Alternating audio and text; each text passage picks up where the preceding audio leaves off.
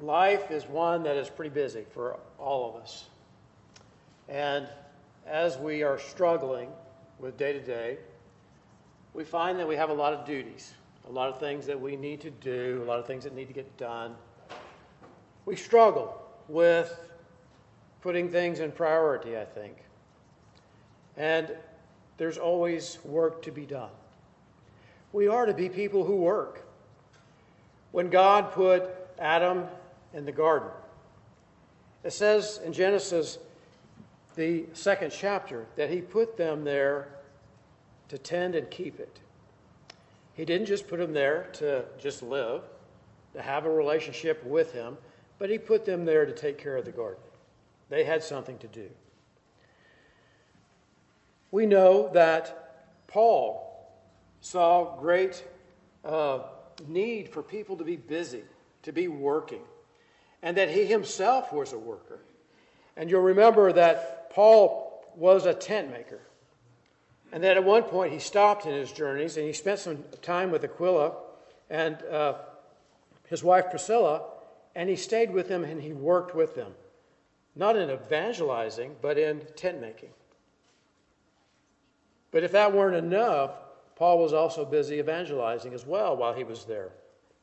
It says that he went to the synagogue every Sabbath and he persuaded both Jews and Greeks. He talked to them, he preached to them, as well as working in a secular job. Paul did that for an example, to show us that we are to be a people who work, that we have responsibilities to do things, and to not just sit idly by. We know that from what Paul teaches in, in places such as uh, 1 Timothy, the fifth chapter, that we are to provide for our families. That to not do so makes us worse than an unbeliever, he says. So we are to be workers. We are to be providers. We are to do things that are necessary. We know that Paul taught things about the family and the Christian home and the responsibilities that are there and the, the roles and things that we all have to do. They all require work and doing things in life. Paul taught in Colossians, the third chapter, about the employee and employer relationship, that there's responsibilities there. That if you're an employee, you have a responsibility to do the job, to do it well, to do it in a way that the employer doesn't have to watch over you constantly because they know you'll get the job done. God expects us to work. And even in the garden, Adam had to work, but then when sin came into the world, when things changed, God put them out of the garden and he said, You'll work by the sweat of your brow.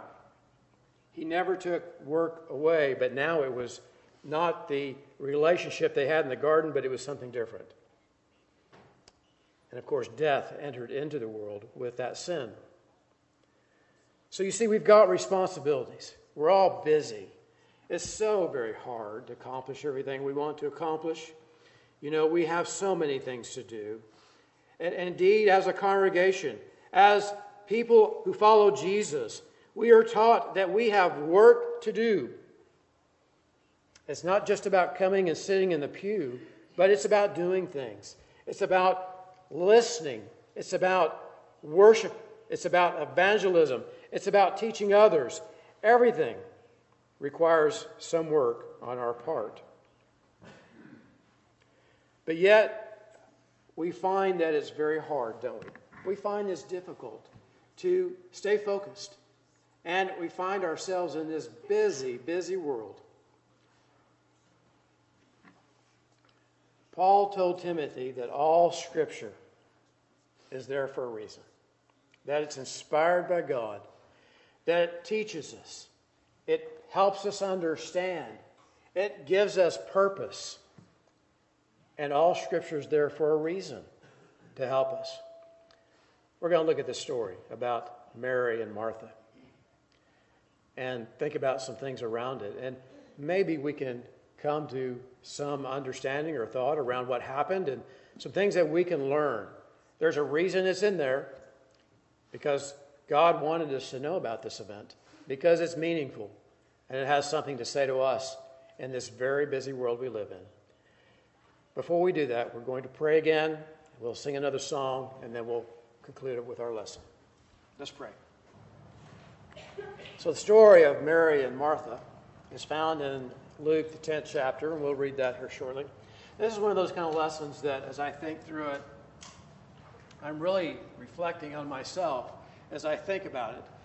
Uh, life is busy, and I got to tell you, uh, I feel like I have put a lot of things in front of a lot of things that shouldn't be. And I, I suspect you are probably there with me, some of you, that especially maybe some of the men who have jobs, perhaps, that you have put in front of other things that you shouldn't have. And perhaps some of our women folk, too, have a job that you have felt maybe you put in front of things that you shouldn't have.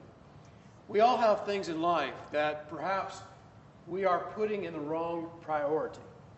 And I think that's what this story ultimately is telling us as we read through it and think about it that there are things that we need to be aware of and we need to take care of, but there are some things that are urgent and there are some things that are important. And we'll talk about that a little bit more shortly. But when I read that, it's like I'm looking at a mirror and all these words are shooting right back at me. Because I know that there's been times when life has gotten in the way and I haven't done everything I should or could have done as far as it goes for the Lord. So in Luke, the 10th chapter, we find the story here about Jesus coming to the home of Martha and Mary. And you remember that these are two individuals who are mentioned in other places in the scriptures, and we associate them probably more commonly with also their brother Lazarus. Jesus is traveling, he's traveling into Bethany. And it says in verse 38 as now as they went on their way he and his disciples and all those that were with him as they went on their way jesus entered a village and a woman named martha welcomed him into her house and she had a sister called Mary who sat at the Lord's feet and listened to his teaching. But Martha was distracted with much serving. And she went up to him and said, Lord, do you not care that my sister has left me to serve alone? Tell her then to help me. But the Lord Jesus answered her, Martha, Martha, you are anxious and you are troubled about many things but one thing is necessary Mary has chosen the good portion, which will not be taken away from her. Jesus is traveling, as he did, with this throng of people, with his disciples, and some others in the group. As Jesus went from place to place, he was welcomed, sometimes not welcomed. But on this occasion, in Bethany, he went to a home of some friends. I'm not sure if this was the first occasion to meet or not, but we knew, do know that Jesus had a relationship with Mary, Martha, and Lazarus. They were close friends. We know that Jesus had compassion for them, He loved them, it says in one place. We know that when Lazarus died, remember that story? Jesus wept seeing the grief of Mary and Martha and all those who mourned over Lazarus. And then he raised Lazarus, one of the great miracles, showing the true power of God to raise the dead. He had a relationship with these people. He comes to the home. Martha welcomes him in. Now, there had to be several with him, right? Because that was that's how Jesus was. That's how he rolled. That's how he traveled. He had many with him as he went. And I would assume, probably safely here, that it was Jesus and the disciples and maybe some others. A lot of folk.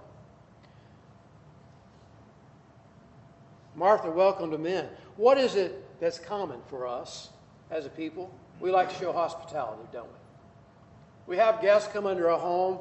We want to share a meal with them. We want to offer them something to drink. perhaps some food, hospitality. That's one of the key characteristics of a Christian is hospitality. That's one of the key requirements for an elder to be hospitable. Hospitality. She wanted to make sure these people were fed, that they had things to drink. That was quite an undertaking.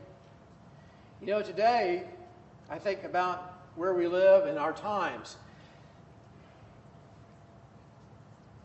When we have guests come over, what is it we do before they even get there?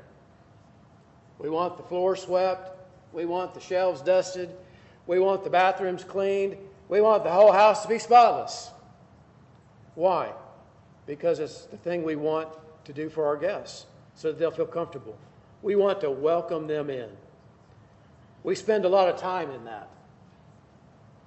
You know, one of the things that uh, perhaps is different maybe today than it was many years ago, as I have been told by some of the older generations, used to be that people came to the house all the time. They'd just show up, didn't have time to clean, didn't have time to do all that prep work. That's what was happening here. Jesus showed up at the door, Martha welcomed him in. She wanted to share hospitality with him. That was a good thing. It really was. It was wonderful. So she's about being busy. She's thinking about all the things she's got to do. She couldn't call Domino's and say, Send me 12 pizzas. She couldn't do it. There was no way to do that. Back then, people had to work for their food. It required cutting everything up. Didn't buy it prepackaged. It required putting it in a pan and cooking it, or baking it, or however they prepared it. It took more effort to, to do that. Bread didn't come in a loaf that was pre baked. They couldn't buy Wonder Bread back then, they had to make it. All of that took time and effort. It wasn't easy to have hospitality then compared to now, and now we can hardly find time to do it now. But think about what she was doing, what she was going through. She was worried, she was concerned. She had to get this meal put together. She's about being busy, work, something good. But then she realizes wait a minute, I'm doing this all by myself. Where is that sister of mine? Where is Mary? Where is she? And she peers down and she sees Mary at the feet of Jesus. What was Mary doing? Why wasn't she there helping? Why wasn't the, she there cutting up the vegetables?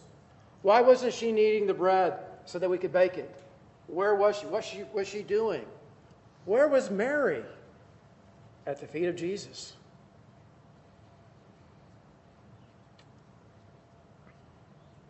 Martha goes to Jesus. Jesus, tell Mary to come help me so that we can get this meal on the table. You know the thing about Jesus that we can learn something from? We can learn so much from. But here's something we can learn He was gracious. The way I read this statement that he comes back to her with, he was gracious. He understood. You know, Mary wasn't Martha. Martha wasn't Mary. Two unique individuals. I wonder about the relationship here. We're not told who's oldest in this string of siblings, but I almost feel like Martha must have been a firstborn. I'm a firstborn. Some of you are too. Something I know is true about firstborns, and there's been studies on it, and, and I'm, I know I've told you about this before. We've talked about it. Firstborns have a tendency to be takeover kind of people. They tend to be people who want to get it done, that are leaders. They want to please people and get it done. Martha was about that.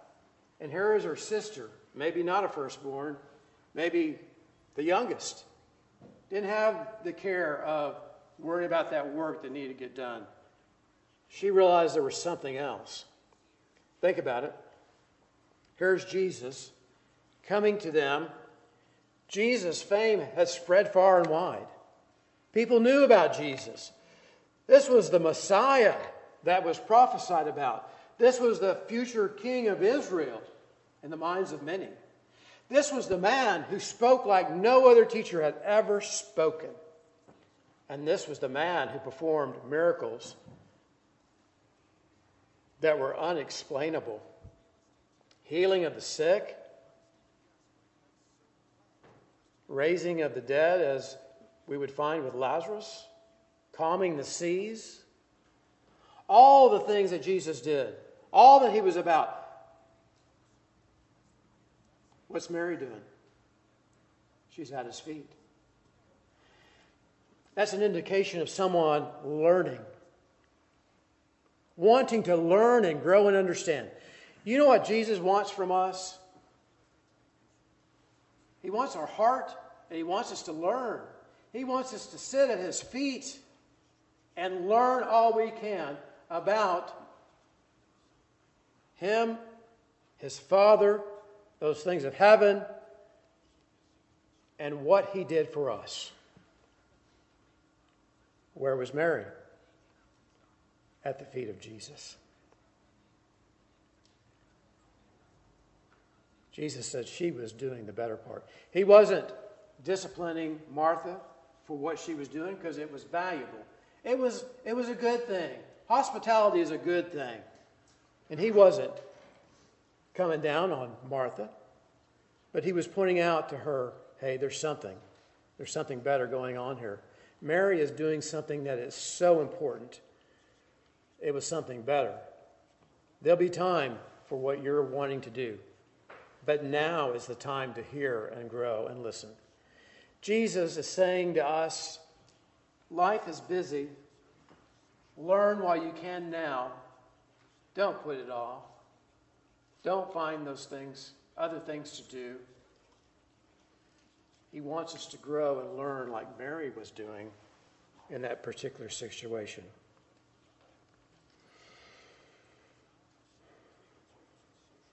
You know, for Mary,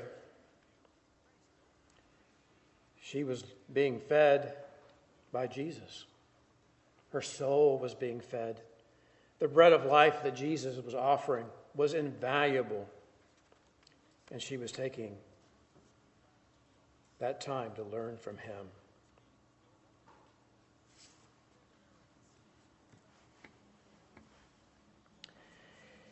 You know, the parable of the talents teaches us that each of us have things that we can do, that we have abilities. And just like Martha and Mary, they're two different people. You and I are different. Some of us are very much alike, some of us are not. Some of us can do certain things that others can't. Some of us can uh, do things for the church in ways that others cannot do it. One of the reasons why you want to have multiple elders, one, the scriptures say you got to have it. But secondly, they build off of each other's talents because we're all different. And we each have different needs in the church, right? So you need multiple personalities to help lead. Is is kind of something to go. But we are enabled with talents, just like Mary and Martha. They had talents.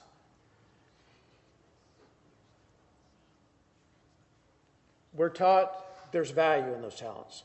We are taught to utilize them to the very best of our ability in the moments that we can. A talent plus an opportunity to use it is a responsibility we have responsibility to use what we have. But there is time and place for all things. And on this occasion, what we see from Jesus is there was a time to exercise that talent and a time to sit and listen.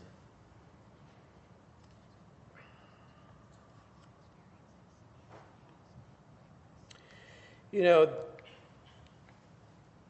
for Mary and Martha in this situation, they both had equal opportunity.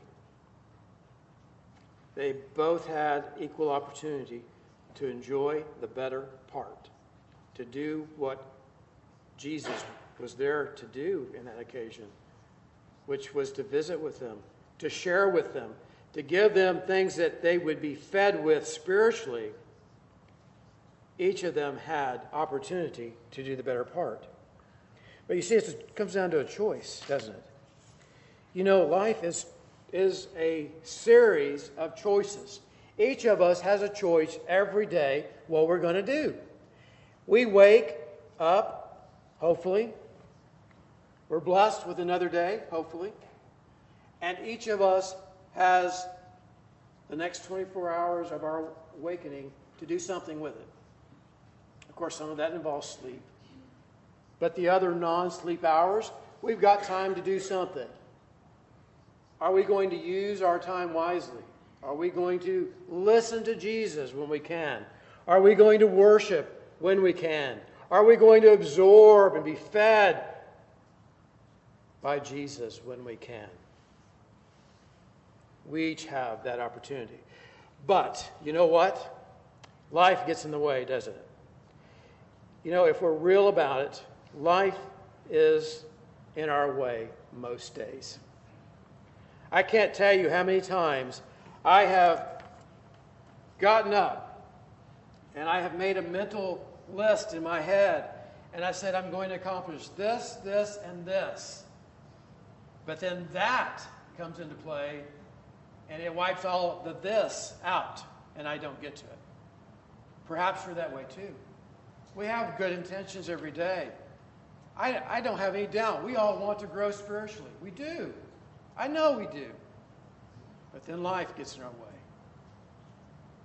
work, family, emergencies, all of that gets in our way. And then we don't get to what we really need to.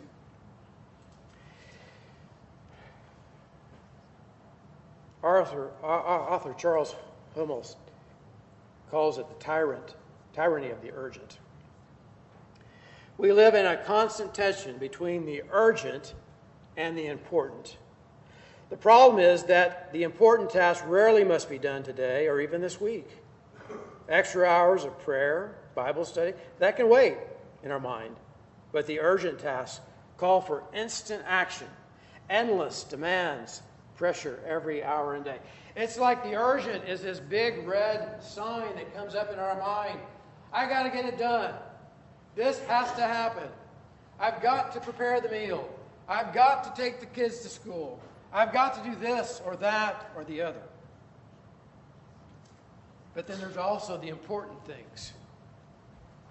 What Martha was doing was important, wasn't it? Feeding her guests, showing hospitality, that was important. But you see, the urgent wants to, wants to take it out of our way to do things, doesn't it? The things that we need to do urgent says, do it now. It's a big red sign saying, do it, do it. And we lose sight of what's important, which is listening to the Savior talk to us as we should. We talk about reading the Bible often, don't we?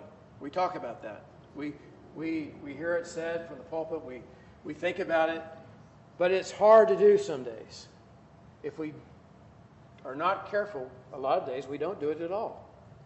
Because this little monster called urgent gets in our way, and then we can't get back to it.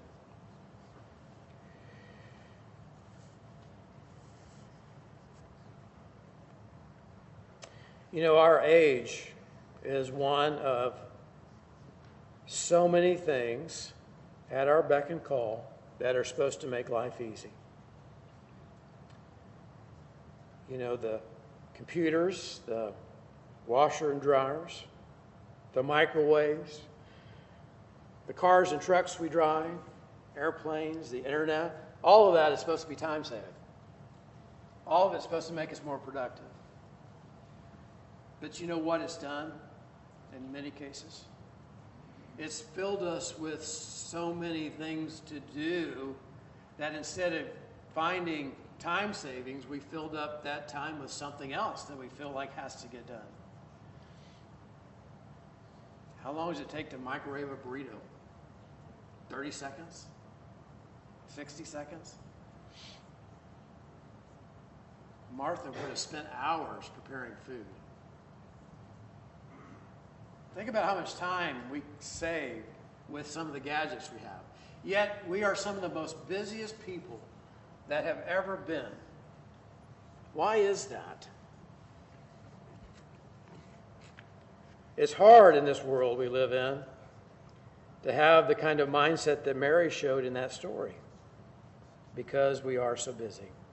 So many distractions.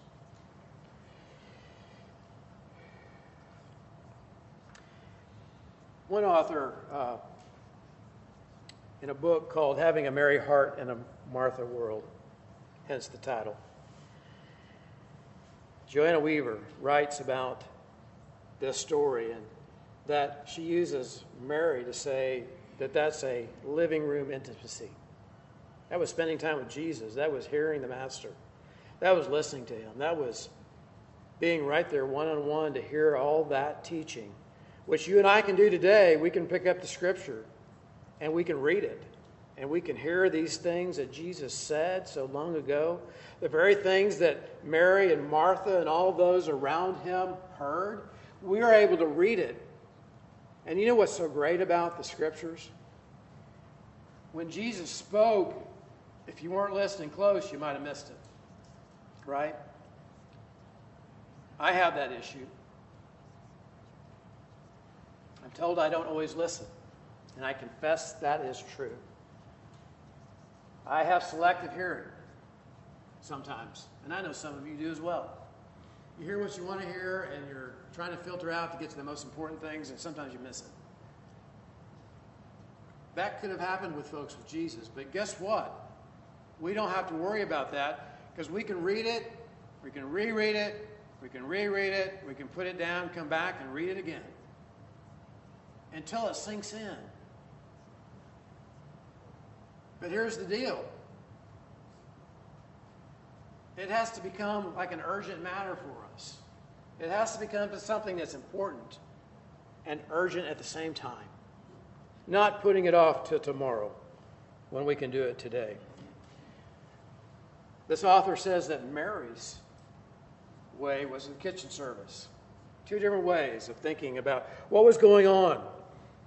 Sounds familiar to me in my life, and maybe it does to you. Mary's desire was to listen in that living room intimacy with the Christ. Martha was focused on the things that she knew needed to get done, but it wasn't the most important thing.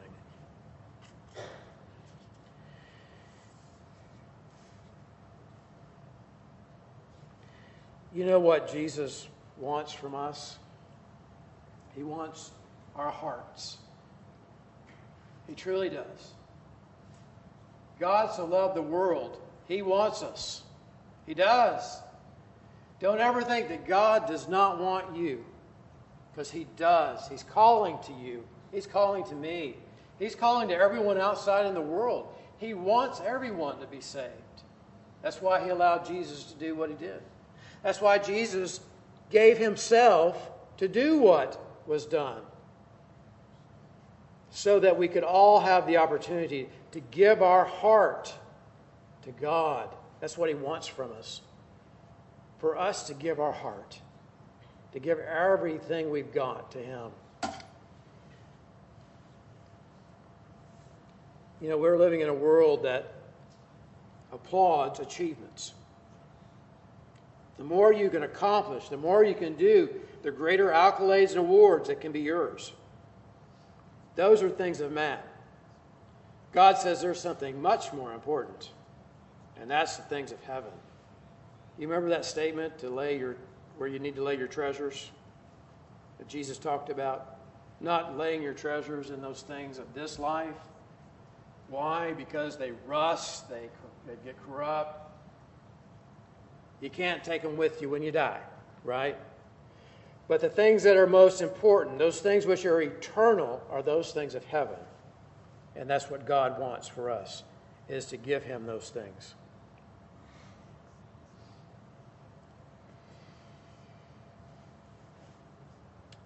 You know, in our life, we have a tendency to get it in the wrong order, don't we? You've, you've heard about putting the cart before the horse. What's that saying? It's saying we got it in the wrong order. We want to accomplish all these things of life, whatever they may be, you fill in the blank. And then we assume that those things which are spiritual will fall in line after that. But God says that's not how this works, people. He's telling us you get right with Him, you put your faith in God, and all the other things will, will line up for you. A cart before the horse is a cart that has to be pushed. It's a cart that we have to work for to make it go. But when we line up right, when we line up the horse and the cart in the right order, when we study and reflect and do what God has asked us to do, we put our faith in Him, it's like the cart that's in the right order. The work is less and it's lighter. It can be achieved, and all the things that we need will be added unto us by following God as we should. How do we balance? You know, it's so hard in life to balance all the things that we have to do. There's no doubt about that. No way, no way for us to look at it differently, really, because it is very hard. And there's nothing about life that's easy. It's never been about being easy. Even with Jesus, it never was about an easy life, but it was a life that had peace and a lighter burden because we knew where we were going and what God was about and what was in store for us. Where do we start? Well, you know, there are many books. Many, many books that have been published about time management. Perhaps you've read some of them. I have. I've taken courses, I've read some books about how to be better on using your time.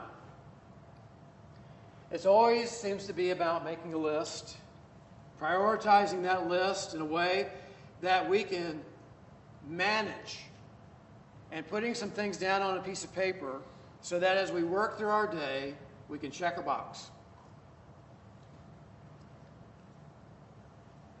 If we want to have the kind of life that we see in what Mary did with Jesus, we've got to put the priorities right.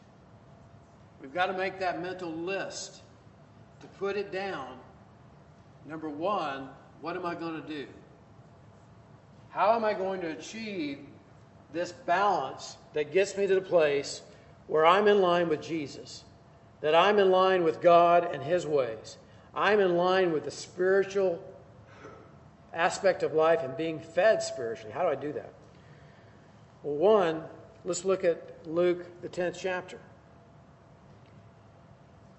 Very basic.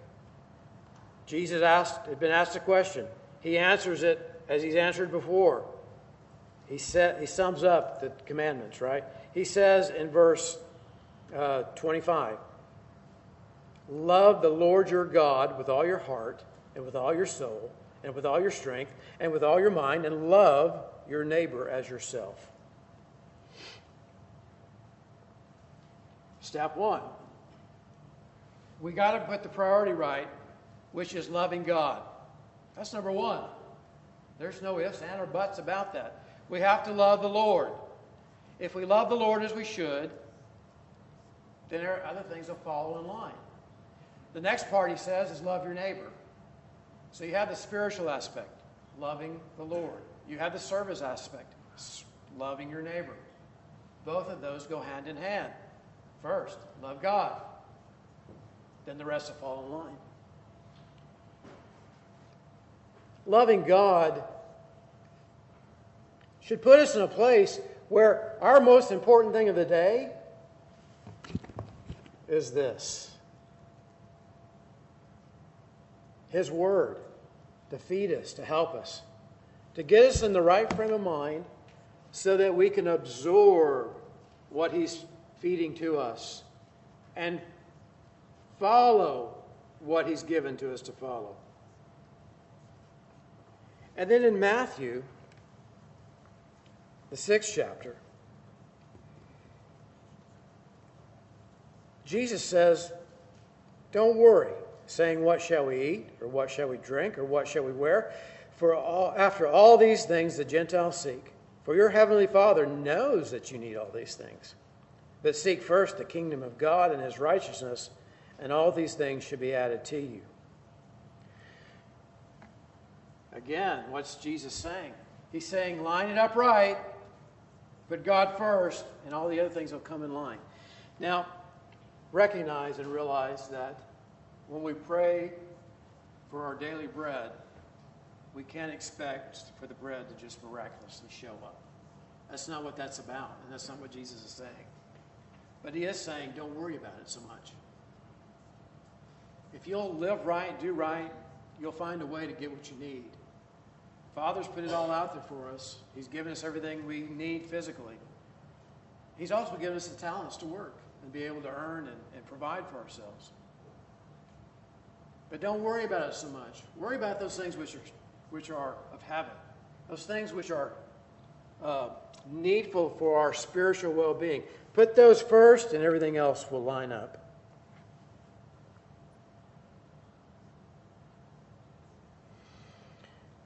That's the key to starting a balanced life.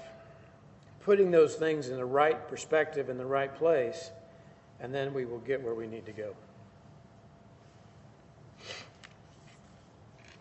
And then finally, Matthew, the 11th chapter, Jesus makes this statement. He says, Come to me, all you who labor and are heavy laden, and I will give you rest. Take my yoke upon you and learn from me, for I am gentle and lowly in heart, and you will find rest for your souls.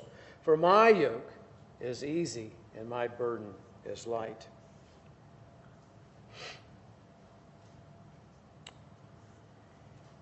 You know, Jesus is saying here, he's speaking to us saying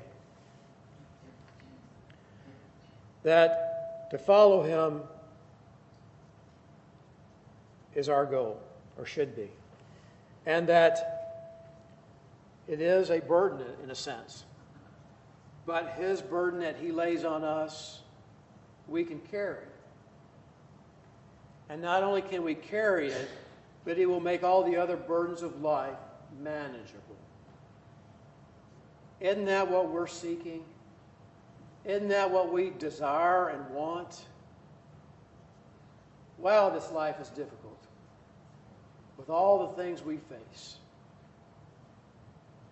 sickness, having loved ones leave us in death.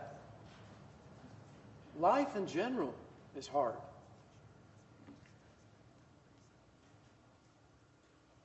But Jesus says, Take the load I am giving to you, and all those other burdens will be light.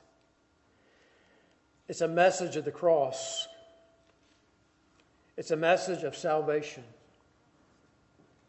It's a message to help us focus not on us, because we have done nothing, but rather to focus on Jesus, who did everything. Our hope, our faith, is built on this that Jesus did for us. The load he wants to give us to carry is one of salvation that comes through him. And if we will follow him, he calls to us. Just as he called his disciples who became the apostles, Follow me, he says. And he's saying that to us today. Follow me. That's what Jesus wants us to follow him. His plan, he fulfilled the work of the Father.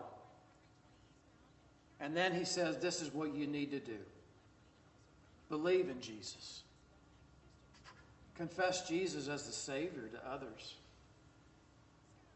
Change your mind, change your focus to those things which are of God. And be baptized for the remission of your sins. It's not the water, no magic to it. It's God and His work on us when we are baptized to wash away our sins. And in that process, he adds us to the Lord's church. as followers of Jesus Christ. What greater task, what greater load could we ever carry than to follow the instructions of Jesus and to be a follower of Jesus Christ? Having a Mary heart in this world is difficult, but it's achievable. It can be done. But we have to realize our focus needs to be changed so that rather than like Martha, who was worried about things that were important, we focus on those things which are really needful in the moment, which is following Jesus. Yours. Uh, thank you for your attention. We close the service as we always do. If you're here and need to uh, make a spiritual need known, we are here to assist in prayer. Or if baptism is something that is needed in your life, we can assist you with that as well. We ask you to come to the front, make your wishes known while we stand and while we sing.